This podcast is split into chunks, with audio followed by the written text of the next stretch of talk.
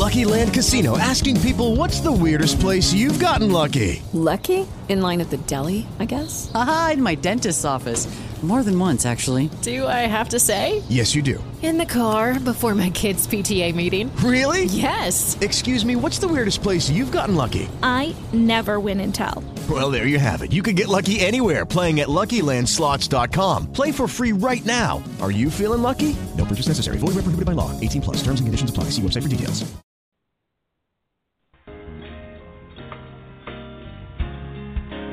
It won't happen to us. Because it's happening right now, through us. Come on, sing with me. Om Shanti, Om Shanti, Om Shanti, Shanti, Om Shanti, Om Shanti, Om Shanti, Shanti, Om Shanti, Om Shanti, Om Shanti, Shanti, Om Shanti, Om Shanti, Om Shanti, Shanti, Om.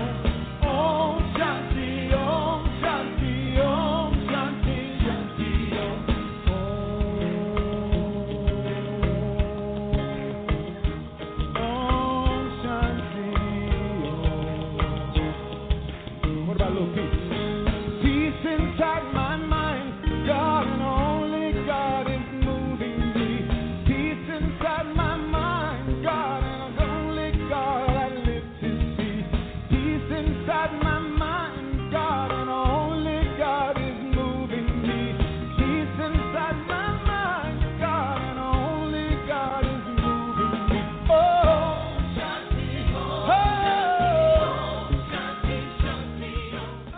In 1987, some first graders were promised a college education. This came from Oral Lee Brown, who saved a large portion of her modest income, sending 19 kids to college, helping others. Pass it on from the Foundation for a Better Life at Values.com.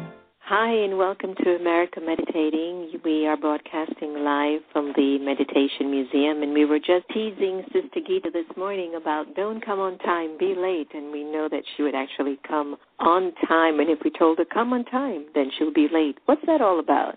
Sometimes we tend to feed the energy of the paradox. It seems to stimulate us and keep us alive for some reason. And sometimes if somebody says go left and go left, it feels like you don't have purpose or identity. But actually it just makes you be in the flow at times. You just feel like you're flowing. You are listening to America Meditating, and we're broadcasting live from the Meditation Museum in downtown Silver Spring, and I am your host, Sister Jen, and we're so happy that you could join us. If you've been following us on the Pause for Peace app on your smartphone, by now you pretty much know how the story has been evolving, and today we had a lovely reporter over the museum and went for a ride in the America Meditating RV, and it was the first time she'd ever been in an RV, and one that offers meditation, and it's traveling around the nation. Was the cutest story for her, and she was one of the most adorable people I've met in a long time.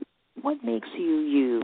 This is my question as you listen in. What makes you you? What is it that builds you up? Because we look in the mirror and we do see a particular feature or color, skin, or gender. But when we go inside ourselves, we tend to feel or see something else.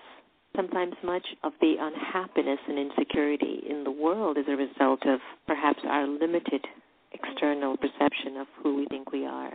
But I believe that the inner spiritual identity that people are searching for, and this spiritual identity can offer us hope in a variety of situations, especially when we're in a situation of despair. It can show me a solution to problems. It can inspire me to change how I'm taking my life.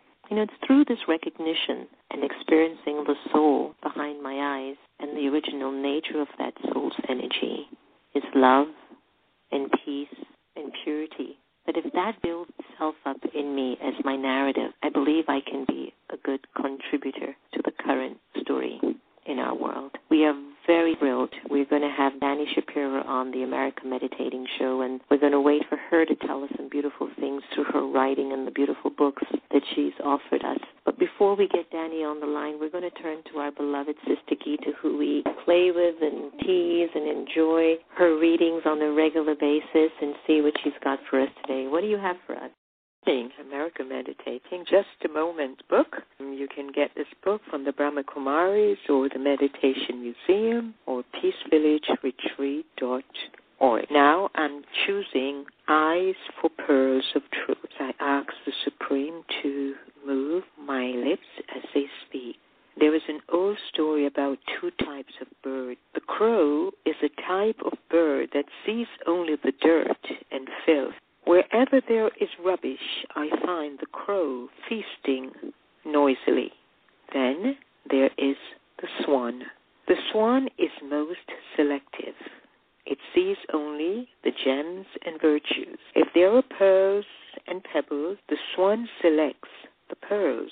If there is milk and water, the swan chooses the milk. What a difference between these two birds, one feeding on the vices and rubbish, and the other feasting on the virtue and gems.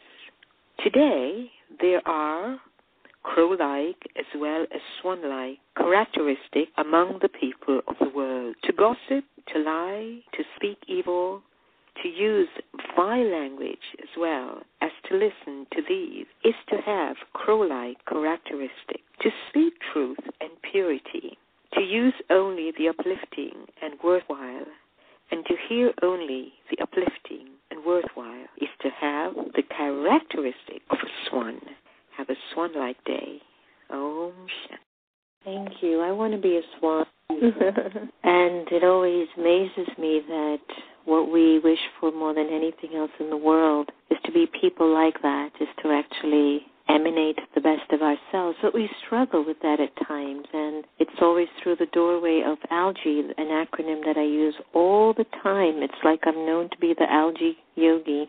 A for anger, L for lust, G for greed, A for attachment, and E for ego. When that mixes into my narrative, I can't be a swan. It's like I become a crow at times, and that's not what I want to make me who I'm supposed to be. That's not the direction that I believe I wish to be going in. So it's important for us to ask the question, who am I and why am I here? And we're going to turn to Dani Shapiro and see how she can answer these questions for us. But first, let me explain to you how honored we are to have Dani on our show today. She's the best-selling author of the memoirs Devotion and Slow Motion, and 5 novels including Black and White and Family History. Her work has appeared in many publications including The New Yorker, Elle, The New York Times Book Review, The Los Angeles Times. She has taught in the writing programs at Columbia, NYU, The New School, and Wellesley University, and she's co-founder of the Sirenland Writers Conference in Positano, Italy. She's a contributing editor at Travel and Leisure and has appeared on many TV shows, including Super Soul Sunday with Oprah. Her new book, Still Writing, The Perils and Pleasures of a Creative Life, was published in October. Welcome to the America Meditating Show. We're so happy to have you on. Thank you. I'm honored to be on with you. Thank you. Dani, congratulations on your newest book, which is already a bestseller, and you've said that everything you know about life, you've been learning from the daily practice of sitting down to write. And usually I always believe that we learn so much about life by the interacting with all the folks and things that we go through. But I want to hear what inspired you to become a writer, and how have you been learning your life lessons through writing? That's a lovely question. I think I was a writer long before I knew I was a writer. As a young child, I always tried to make sense out of the life around me and within me by storytelling, by take the life around me and trying to make sense of it on the page. When I grew up and I actually understood that these books that I loved so much meant that somebody had spent their lives in solitude writing them, and that maybe I could do that, it really has become a tool for me, much the way meditating is, a way of coming to know my own mind. I often feel that I don't really know what it is that I'm really thinking and feeling and understanding until I write about it and it starts to take shape on the page. And then I think, oh, that's what's going on. That's the pattern underneath it all. It sounds almost like what I'm understanding is just when those thoughts get on the paper, you can see clearly what's going on in your mind. Exactly. I mean, it's really very similar, I think, to the process of sitting and practice of meditation where, I think the first time I ever went on a retreat, I had that feeling of, oh, I didn't know this pattern. I didn't know that this thought keeps coming up. Huh, look at that. And I think, in writing, there's the opportunity to try to take some of that and begin to shape it. You know, sometimes I refer to it as making order out of chaos, or hopefully making art out of chaos. Yeah. That's important nowadays because we are so pushed by the acceleration of technology that I don't believe that we're really able to listen and see who we are or what we're becoming, because the thoughts are moving so fast. So putting those thoughts on paper can really help us to see if we're channeling our energies in the right direction, or if we're wasting our energy in things that we don't need to be engaged in. Exactly. I mean, it's then the world is getting ever noisier, you know, and we, you know, the internet and technology can be a wonderful, wonderful tool, and certainly I'm very much on it, you know, and I have a blog, and I'm on Facebook, and I'm on Twitter, and all of that. But remember that old TV commercial, anti-drug commercial, and there was a picture of an egg. I love grill, that one, you know, yeah. And it's like, this is your brain, and this is your brain on drugs. Sometimes I feel like, you know, this is your brain, and this is your brain on the internet. You know, like I can feel my mind just getting way too fragmented. And, you know, I mean, in my writing life, and when I'm beginning something new, my practice is to write longhand, to move away from the computer, to sit with a notebook and a pen, slow down, because it's the only way that I know how to have the words come at the proper pace for the words to come. You know, they don't come in a rush. They come one at a time. Yeah, I hear you. I couldn't tell you the last time I saw someone with a pencil and paper. Uh-huh. I know it's amazing. My son's school is all on, they're on, all the kids, this is a high school, they're all on iPads now. The entire I know, school. It's incredible. You know, about 2 weeks ago, I was in an international meeting call from India, along with about 80 countries. We engaged ourselves in a conversation that basically asked the question, is your mind powerful enough to deal with the situations that will come in front of you? And it was a very profound question, because it challenged our spiritual sincerity and our spiritual authenticity as yogis or as meditators, instruments that are living their lives to support the well-being of others. And somehow the idea emerged in my mind how much energy was being taken from my mind every time I engaged my eyes, my fingers, and my thoughts on my smartphone. Mm-hmm. And yet I'm aware that I have become cognizant to the fact that it's a means of me communicating the globe, because I'm involved with 120 countries on a regular basis. And at the same token, I found myself questioning whatever happened to my power of telepathy. Like, if I wanted to just talk to Dani, why couldn't I just send her a thought and she picks it up and she says, let me call her? Whatever happened to those days when my mind was stronger? And, you know, you could just touch it at that level of thought. Well, I love that, and that's so... That's such a compelling idea. But at the same time, don't you think, I mean, I think that all is still completely alive and completely exists. It's just that we can even not notice it or not recognize it. Like, let's say you had that thought, and I felt that thought. You know, I felt that power of telepathy, but I'm so busy, or vice versa, that moment just kind of goes by, and you think, oh, you know, you just put it on the to-do list. Let's get to that later, as opposed to life being clear enough and human-paced enough to actually have these experiences as we're having them. I mean, there's just, you know, I remember once someone telling me the reason why the phone, the number of digits in a phone number was 7, you know, which now it's not even 7 anymore, but what was 7 was because that was considered to be the most that our minds could retain, you know, multiple telephone numbers of 7 numbers. And when you think of now what our minds are asked to retain or not retain, because we don't even have to, you know, we just have a button that we can push or speed dial. Yeah.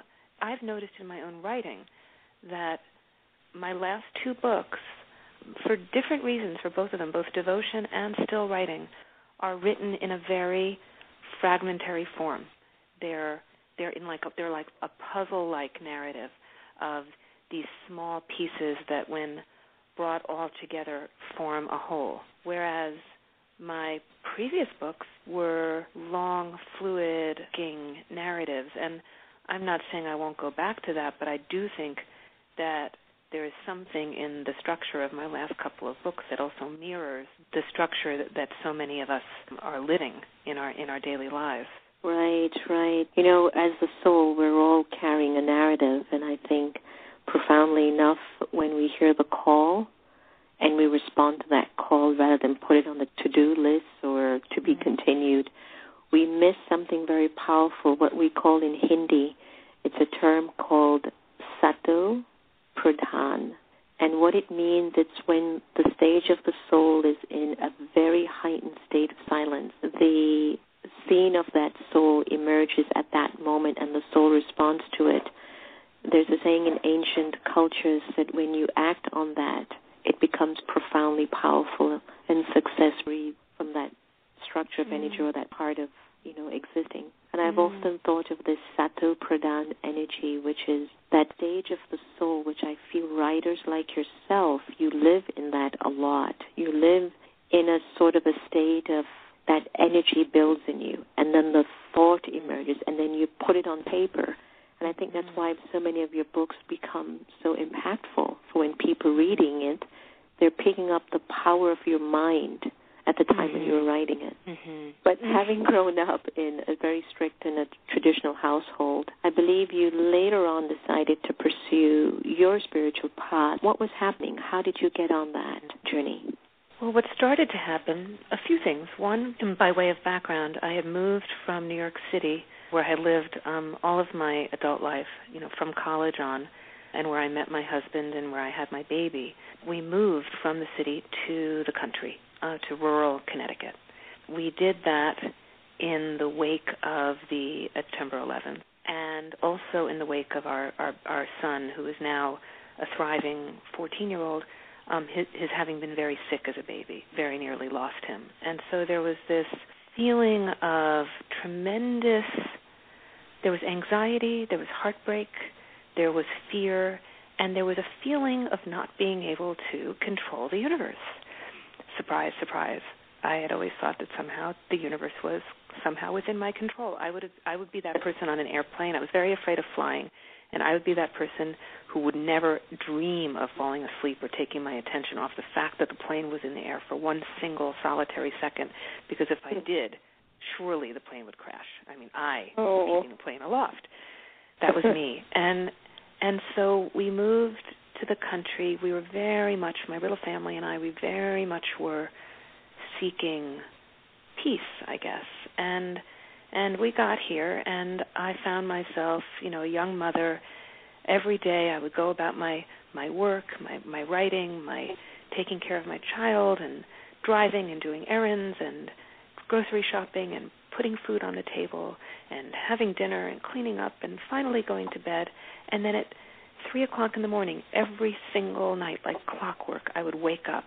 It was like something was nudging me awake, and the feeling was, something was wrong. There was something I didn't know. There was something I didn't have access to, and it kept on nudging me awake. Like I would just spend the whole day being busy, and then when I wasn't busy anymore and when my body and mind were quiet, this feeling would come over me, and I understood it to be a spiritual crisis. You know, I thought, well, what I had left, you know, I'd come from this very strict upbringing, but I had left it behind. It didn't resonate with me. But when I left it behind, I left everything behind. It was as if I felt that I couldn't have a spiritual life if I didn't have the one that I was born into. And so, like, if it was all or nothing, then the only option was nothing. This is now about 5-6 years ago. I began to, I don't know how I knew. I just knew that what I needed to do was to open myself to everything that was around me. I felt that that I was surrounded by my teachers, but I had only not been able to recognize them. I just began. It was like this turning point. I was going to say yes instead of saying no. I was going to open my eyes instead of closing them or just squinting, and I was going to see what happened. And it was extraordinary, those shifts that were not, I mean, they were small and they were profound. You know, and in those shifts, I began to instantly. I mean, I live on 10 acres in the middle of absolutely nowhere, but instantly my teachers began to appear. You know? And I began to see a path kind of just unfurl in front of me just a little bit at a time, and I just kept on taking step by step down that path. And I had a long time yoga practice. I had been meditating kind of off and on, struggling, attempting to, but always felt that I couldn't do it, or I couldn't do it perfectly, or I couldn't do it well. And all that kind of began, and also the other piece of it was my childhood, the religion of my childhood, and feeling like, well, is it possible to build a spiritual life? Is it possible to take wisdom from different traditions and build out of it something resonant and authentic and rich and meaningful? And I had always felt that that wasn't an okay thing to do. And the further I went down this path, the more I discovered in my teachers and in myself that it was an incredibly powerful and discerning and beautiful thing to not close off different pieces of wisdom because maybe they weren't from the tradition that you were born into. Or I felt like I was stitching together a quilt, and I still do. I mean, I wrote my book Devotion during that time, but I've continued to feel that I'm just stitching a little bit more every day. Yeah, it is a stitch. Now, challenges. Because I think many of us, when we get onto the path of spirituality, when I was in my early 20s, or let's go back to maybe 18, 19, when it first was introduced to me, the thought in my mind was, I can't do that. There's no way I can do what they're doing and be sort of like a saint or such a goody-two-shoe. I know myself. But the amazing thing was, when I was 24 and I actually got onto the journey, I wasn't questioning if I could do it or not. I didn't know if I could. All I knew is that I had to take the first step. And it sounds like you did that a few years ago. And whilst we're traveling now, we're on the journey, the challenges that we emerge, can you share with us some of those? Because for me, my challenges were mostly rooted in the ego attaching itself to some past impression of myself and thinking could bring that person into my present creation of who I had become, and that was where the challenges started to emerge for me. I love what you said about algae. I love that. You know, when I first embarked on the journey and I began to write the book at the same time, and the reason for that was because of what I said before. As a writer, it's how I understand it. Everything. You know, that it's my instrument. It's my flashlight. It's my candle. And so when I began writing and I saw that it was, you know, coming out in all of these little pieces, I thought, well, what's this? Why these little pieces? And the realization over time was that spiritual journeys are rocky. They're not fluid and smooth. And I somehow think, you know, it was like a fairy tale. I think I had internalized the idea that once you're on this path that somehow it's smooth. The challenges for me, I mean, they continue. You know, as soon as I arrive at a certain place of understanding or of kind of, you know, a new plateau, it's just a plateau. I mean, it's work that I hope to engage in for the rest of my life.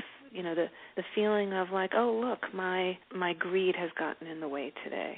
Look at that. Huh, greed, yeah. Or my ego, or, I mean, this is just a ridiculous example, but it's today's example. So I just bought beautiful new drapes for my living room. It's the first thing that I have done for my home in probably 10 years. And we have two dogs, and one of the dogs decided to pee all over the living room rug.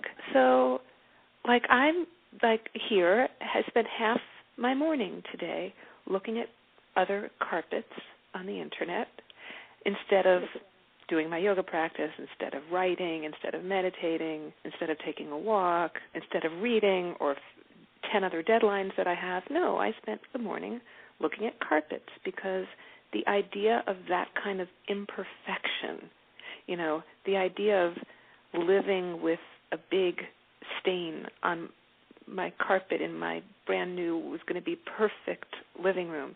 You know, and I can tell the story on myself and laugh about it because there's a big part of me that gets how ridiculous that is, but there's also still, of course, a part of me that just doesn't want to have a stain on my living room carpet.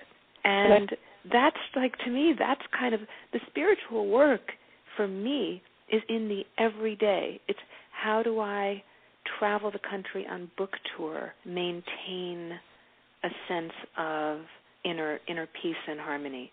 How do I go on Oprah's Super Soul Sunday, which was an extraordinary experience, the next morning wake up and just be little old me going back to work? You know, how do all of these questions, you know, questions of being a mother, being a wife, being a friend, being a member of a community, being a daughter-in-law, being, you know, all of the different roles that I have in my life. And these are, you know, it's like the householder challenges, like just this is, I want to be able to, you know, be in some kind of headspace where the stain on the carpet wouldn't bother me at all. And I would just, oh, look at that, a stain on the carpet, oh, well. But, you know, it's that's not where I am. But I think that the difference is in being able to kind of have the mind that can see it and have an awareness, even as I stumble along, and just be. I hear you, and I think you are highly recommended to want to keep a house clean. And there's nothing at all wrong with that. You know, I can hear you because what I've come to understand on the path of spirituality, I become a master based on how I handle the small things. It's not the big things. It's not being bestseller, the best mother, the best wife. It was just in those small things, the way I handled the puppy when he peed on the carpet. Yes. You know, and that's where I believe a lot of us bump ourselves up in spirituality, that it's the way I observe myself in the small things, that if it comes and in the moment to moment, right? And how, you know, these virtues emerge instead of the algae. You know, anger is replaced by peace, lust, purity, greed, contentment, joy, attachment, love, ego, wisdom, self-respect. And I think on our journey of spiritual realization or enlightenment, it's all about how I can raise the percentage of my virtues and quality as a person. To be honest with you, I don't know when any of us take our last breath, if we're going to do it in a state that we think we're supposed to do it. I believe that when we take our last breath in this particular role that we're playing, it should be a breath taken from love and with love. And that's how I'm supposed to exit, because I believe I came into the story with love. So when you told me that story, I can completely relate to that, because we have a new puppy called Love. It's a part of this new television show that we're involved in, and all that puppy's doing all over the ashram is things you don't want me to talk about. And I have to watch myself. That's why I could understand your plight. It's okay. It's what a puppy's supposed to do. My question is this what I want to have happening all the time? No. Let me find somewhere that the puppy can be much more comfortable than creating this in an ashram setting. So I think it helps us to understand our tolerance level of ourselves and just the way we're going to handle the big things when they actually do show up, and they do show up. Right. That's so, you know, the great writer William Styron had this wonderful phrase, you know, about writing and about getting to work, where he talked about the fleas of life, and you know, because just the little things, you know, the doorbell ringing, writers are, you know, constantly struggling with distraction, and you know, so all of the little things that get in the way, the email, the phone ringing, the dog pees on the rug, these are the little things. And you know, I've extrapolated that, or come to think of it as, you know, then there's the gorillas of life, right? You know, there's the lions and, you know, bears of life, and those come along when they come along. And I think, you know, you're so right that those are generally we can rise to those occasions. Those are the occasions that as a human being you hope you rise to, but it's the small, the everyday, the You know, do you honk at the elderly man in front of you at the traffic light who isn't moving when it turns green? You know, or do you have compassion and understand that that someday you will be that elderly man and that he's probably scared and doesn't see very well, and it's all the coming at every moment, or as many moments as possible, from a place of that kind of equanimity and compassion. And it's those moments, enough of those moments strung together, make up a life. Sure do, Dani. And I believe in that. And, when you stood on the stage for Super Soul Sunday, you stepped up there because of all those little victories you're having in day-to-day life. Mm-hmm. And I've not been there, so I don't know what it feels like, but I've certainly had my moments of being involved with incredible things in life that were shaping consciousness. Mm-hmm. And I believe how I was able to understand if I was authentically working on myself, mm-hmm, is that when I was on the major stages, or if I was sitting in my office alone, that I felt mm-hmm like the same person. Yes. Exactly. Yes. You know what I'm saying. I know exactly what you're saying, and that was for me. I mean, this was only last month that I was on Super Soul Sunday, and I remember the feeling when I was getting ready to go to Chicago to tape it. The old people were saying to me, "Oh, are you going to get media training? Are you going to rehearse?" And I absolutely knew that was not what I needed to do, and that what I needed to do was do everything I could to be in the moment and to be truly and authentically myself. I remember one of the producers, right before I went on the show, said to me, "All you need to do is be yourself." And I remember at the moment thinking, being yourself is the work. Being yourself can be hard work. There's so many ways in which our egos or our insecurity tells us, "Oh, I should be this way," or "I should be that way." And the feeling, I mean, subsequent to the show airing, so many people who know me well have come up to me and said, "You looked so relaxed." And I was genuinely relaxed in a very potentially unrelaxing, high-stakes, incredible situation, but it didn't feel that way. What it felt, and this was actually a piece of wisdom that somebody gave me just a week or so before I went on the show, which was this wonderful woman said to me, "If you are curious, you cannot be self-conscious. So be curious." And I just thought that was an incredible piece of Dharma, just generally, the feeling of, going through life with genuine kind of openness and curiosity. And I just wanted to walk away from that day feeling like I had been, yes, the same person that is sitting here in her blue jeans in her office right now talking to you on the phone. And that's, to be that in life, I think, is just in every situation thing I hope to do. I hope, and I think every day, again, it's one of the reasons, again, of why writing is for me such a spiritual act. It's like every day is a blank page. Every day is a new beginning. Every day is a new mountain to climb. Every moment is. And in the same way as, when I finish one book, I don't know how to write the next book. I just know how to write the book I've already written.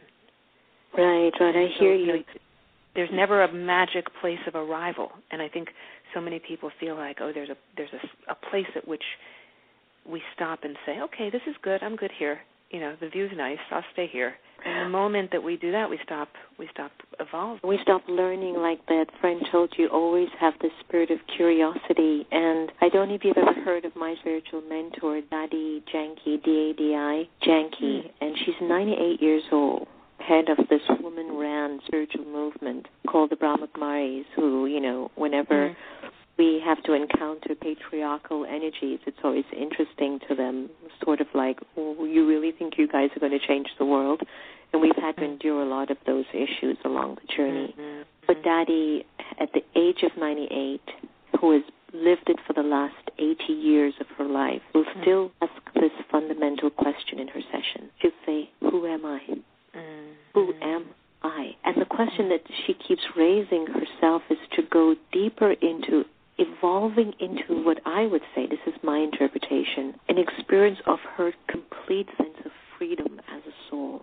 Mm-hmm. And we can't declare ourselves free if we're still caught up in our name, gender, role, what I did do, what I didn't do, what I should have done. This concept of I with the ego, me and mine, I think perhaps our lesson is to break free of that languaging to ourselves so we can reach our whatever that's supposed to be. I call it complete love. Some people call it enlightenment. Some people call it in Hindi, Jivan Mukti, a life of complete happiness. And so I've always found that if I can look at a 98-year-old yogi and she's still asking the question, who am I? I know that at the end, the journey is still about always being open to learning more about yourself. You never will arrive. Never. Like Rose will never tell you, I'm fragrant, you know. I'm not even supposed to know that I'm fragrant. I'm just supposed to keep living from the seed of the truth that I know at that moment. You are a wonderful writer, and we established that. You've got a book out called Devotion. I'd love to hear what was it that inspired you to go into that concept of writing, or was there anything that you learned in writing Devotion? Did it change you? Oh, well, Devotion, I think, of all of my books, changed me the most because that was the book that began with my 3 a.m. wake-up calls of just, you know, what is happening? You know, why is this happening? And what do I believe? You know, what is it to believe? What do I believe? And, it began really when my son, who was then a young boy, was asking me those kinds of questions. And I felt like I had a way of having spiritual dialogue with him, and I couldn't begin to have one if I wasn't having it with myself. So Devotion changed me enormously, and, when I finished Devotion, the feeling that I had was that I really just wanted to spend the rest of my life writing that book. But the book I'd finished the book, but I wanted to spend the rest of my life in that exploration, and I am. The book was finished, and the book came out, but the journey that I embarked on is ongoing. And then my most recent book, which is called Still Writing, The Perils and Pleasures of a Creative Life, is in certain ways, although I wouldn't have been able to articulate this at the time, but in certain ways it is a real spiritual kind of companion to Devotion, because it's writing as a spiritual practice. It's very much about what formed me as a writer, and it's kind of my love letter to everyone who writes or who does anything creative. And it came out of, I've taught for a long time, and it came out of those years of teaching and having students and of having that sacred relationship of writer to writer, teacher to student. So, and it continues. I never know. If you were to say to me, what is your next book? What are you going to write now? I have no idea. For me, staying in that place of openness and noticing and paying attention and waiting, real patience to see what emerges next, and not forcing out of all of those algae, out of all those, out of fear, out of grasping, out of ego. So many things can make a writer want to grasp and think, I better figure this out right away. And believe me, I have plenty of days where I have to really fight that feeling, but that's not feeling that good work comes from for any artist. It can't come out of fear. It can't come out of ego. Yeah, it's got to come out of true essence of the soul. I totally agree with that. Dani, I'd love for us to continue with this conversation. It's been beautiful, and I've really appreciated your thoughts. I so enjoyed speaking with you, and I wrote down, you said Sattopradhan. It's S-A-T-O, which means absolute purity. And Pradhan, P-R-A-D-H-A-N, means complete. And it really connects to when that moment of silence hits wisdom. And what emerges from that has got to be good because it's pure. Right. Silence hits wisdom. I love that. So as we close our show off, we would love to find out how we can get a hold of you. Please share with us what your favorite life quote is currently that you're living by, and keep doing the good work that you're doing. Oh, thank you so much. Well, to get a hold of me, my website is www.danishapiro.com. That's D-A-N-I Shapiro, S-H-A-P-I-R-O.com. I'm also on Facebook. I have a fan page on Facebook, and people can find me there, or on Twitter. Even though we talk about how noisy the world is, I'm Dani J. Shapiro on Twitter. Gosh, I have so many favorite quotes. I keep these tiny little books near me all the time with quotes that I write down all the time. And I just, as you said, that went over and picked one up because there's this beautiful passage that somehow relates to what we've been talking about. This is from Ralph Waldo Emerson, and it begins, "A man," but we could say a woman, right? "A man should learn to detect and watch that gleam of light which flashes across his mind from within, more than the luster of the firmaments of bards and sages, yet he dismisses it without notice, his thought, because it is his. In every work of genius we recognize our own discarded thoughts. They come back to us with a certain alienated majesty." I just love that, you know, we discard our own brilliance because it is ours. You know, that gleam of light. You know, man must learn to detect and watch that gleam of light which flashes across his mind. Wow. Yeah, he dismisses without notice because it is his. Mm. Yeah. Love it. That's my way of doing it. We are definitely meant to shine on and shine brightly. And on behalf of all of us here at America Meditating, we wish for you, Dani, to keep shining brightly. And thank you so much for joining us. Thank you. And I enjoyed myself. Me too. So take good care. So as we continue to understand ourselves more through beautiful spirits like Dani, who their thoughts on paper to let us know more about the whole shift of life and the whole shift of how we evolve in our own journey, thought by thought, moment by moment. We wish you all very well. We thank you for joining us for another America Meditating show, and we're going to close it off with Message Home by Bliss. Now remember, I always say at the end of every show, no one can take away your happiness unless you give it up. But lately I've been telling everyone, you've got to learn to love everybody the same if you want to understand real love.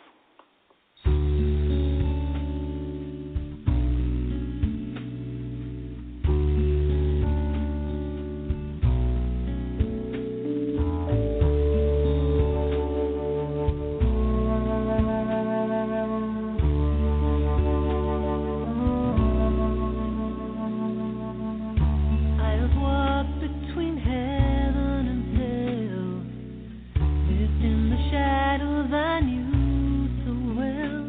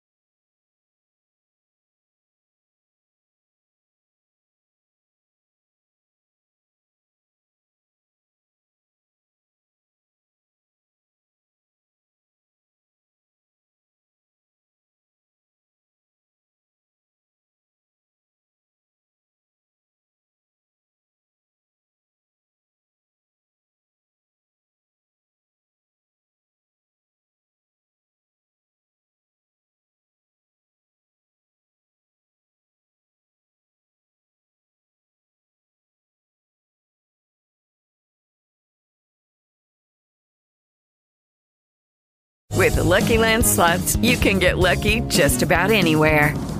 This is your captain speaking. We've got clear runway and the weather's fine, but we're just going to circle up here a while and get lucky. No, nothing like that. It's just these cash prizes add up quick. So I suggest you sit back, keep your tray table upright, and start getting lucky.